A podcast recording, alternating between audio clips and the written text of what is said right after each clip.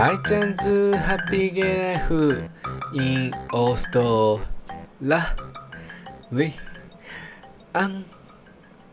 世界中の皆さんおはようございます。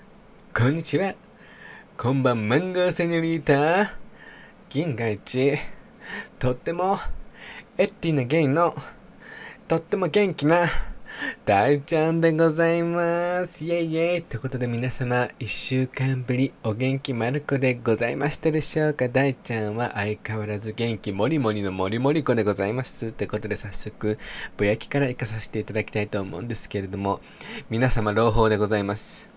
大ちゃんのメバチコがしぼんでまいりました。拍手拍手喝采拍手喝采もうやっとこさ2週間ぐらい経ってやっとこさしぼんでおきまして本当先週違うお医者さんに行って軟膏をもらってそれを塗ってたんですけれどもそれでもあんまり引かなくてだけどだんだんだんだん本当海っぽいのがだんだんなんかニキビができると白ニキビとか赤いニキビができた時に白いのがプツって切る時あるじゃないですか。海が溜まっちゃってるの。あれが目のまぶたにできたような感じになってあこれそろそろ多分海が溜まってるなと思って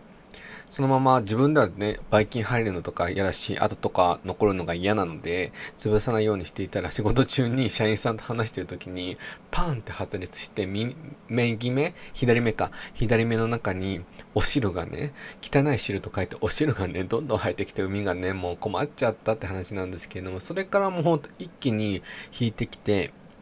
やっと大ちゃんのかわいいかわいいキューティー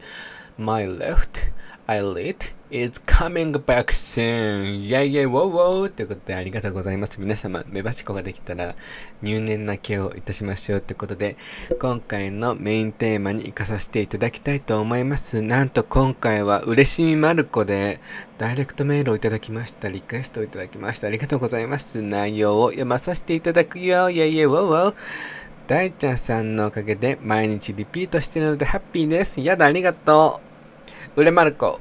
早速質問です。私は日本の看護学校は看護、めっちゃ噛んだ、看護学科で勉強しています。そこで、オーストラリアの看護にとても興味があります。個人的な質問になってしまいましたら申し訳ないのですが、オーストラリアの看護師さんの雰囲気や、大ちゃんのオーストラリアでの看護師さんとの面白エピソードなど、医療にまつわること、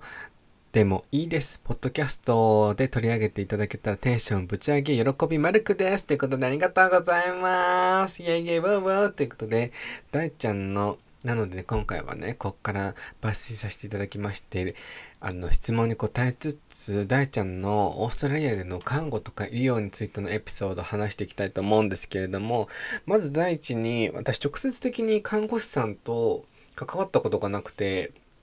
まあ、それは後半でちょっとお話しさせていただくんですけれども、まあ、オーストラリアってもともとやっぱすごい移民の国で、なんでその中でも看護師さんって移民の方がとっても多いんですよ。私のこの今までの経験上ね。なんでかっていうと私が行っていた学校でもその看護の学校にも看護師さんやりつつの方もいるし看護の学校に行きつつっていう人もいたんですよね。移民の方で。でもそれはあのすごい看護が多分需要があるんですよね。多分オーストラリアの地元の方たちには多分需要のない仕事で、だからその分移民の方でおにぎ補おうとしていて、そのやっぱ移民の人が多いんですよ。だからプラス、すごいビザにもつながりやすいんですよ。就業ビザとか永住権にもつながりやすい、あの、職業にもなるので、それがね、本当国によって需要ある需要ないの仕事がすごいあるっていうのはすごい面白いっていうポイントだし、やっぱすごい私のオーストラリアのイメージだとやっぱちょっとクリエイティブなことにあまり特化していないイメージだから私がもし今後オーストラリア戻った時にビザにつながるお仕事をしたいなって思った時にそのガーデニングデザイナーっていうのを選ぼうと思っていてやっぱそれもきっと地元の人には多分ちょっと需要のないお仕事だからビザが取りやすいんですよね。だからその中で看護師さんもやっぱ需要があるんですよ。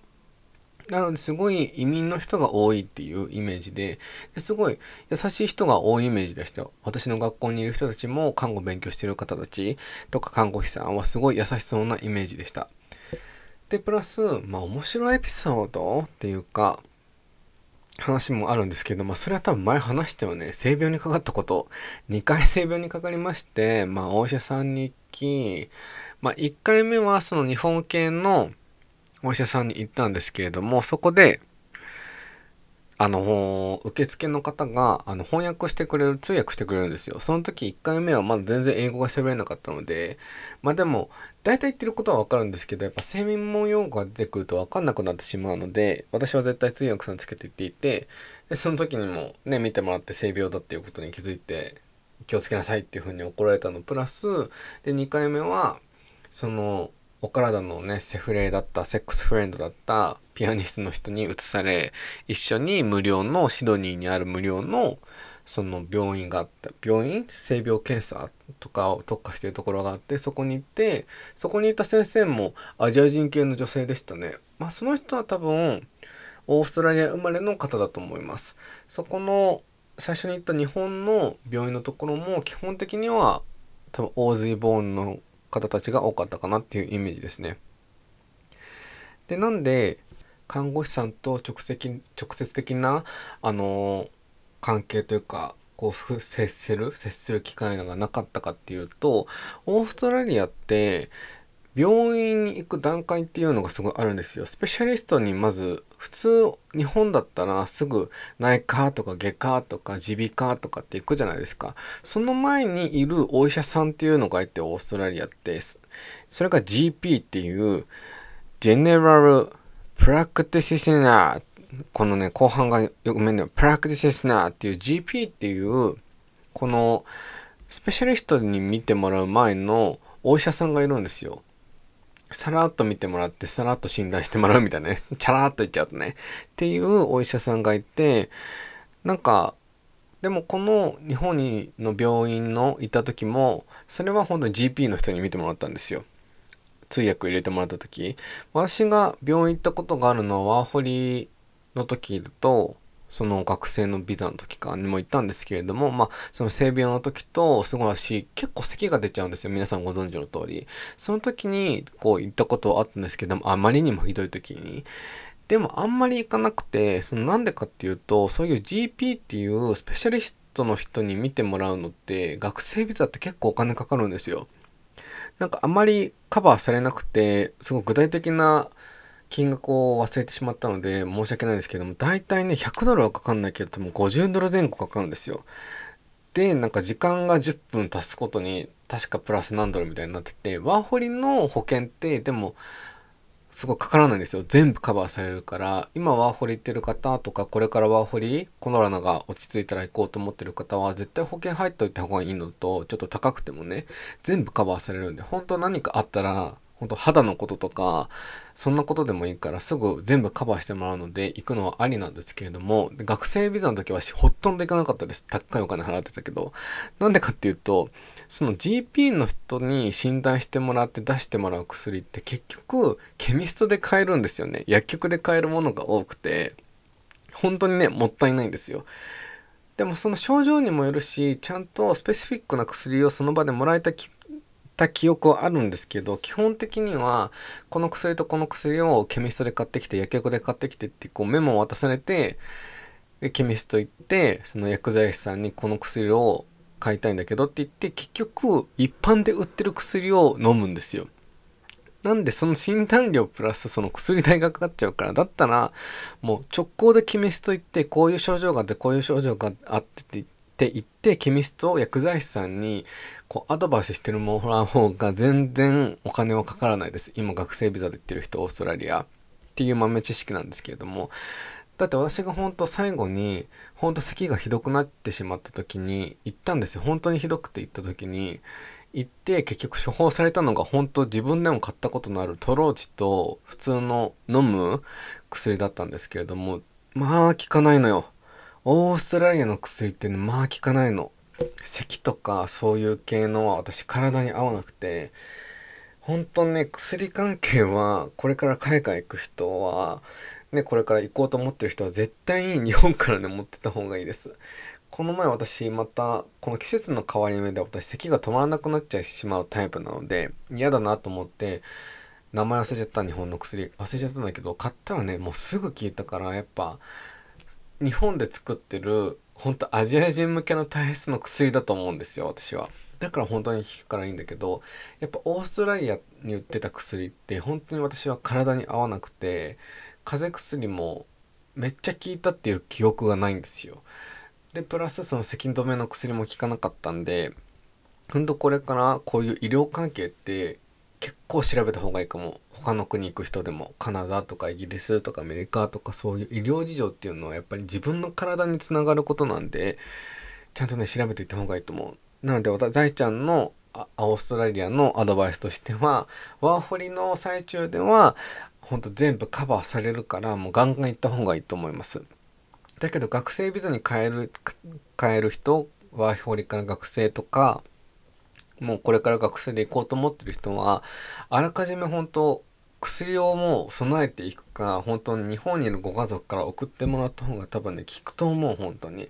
多分女性の方だったら多分生理用品とか生理の痛み止めとかはもしかしたら日本の方が効くんじゃないかなって私は思いますっていう今回のちょっと話がそれてしまったんですけれどもこのオーストラリアの看護事情というか医療事情っていうのをね話させていただきました今回はこのダイレクトメールしていただいた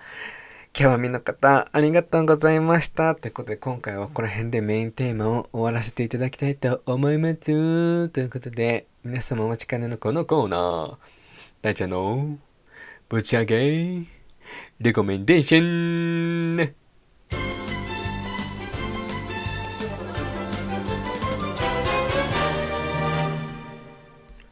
はい、ということで今回のレコメンデーションは皆様先日大ちゃんの自己満の回、セーラームーンの回があったと思うんですけども大ちゃん finally I watched Sailor Moon Eternal. 全編。イエイエイワーワーこの前友達と見てまいりました。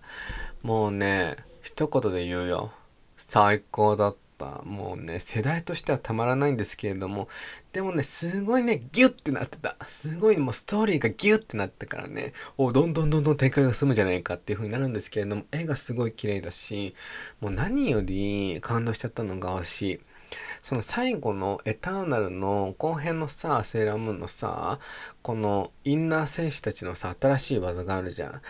マーキリー、アクアラプソディと、まず、フレームスナイパーと、あとジュピターとさ、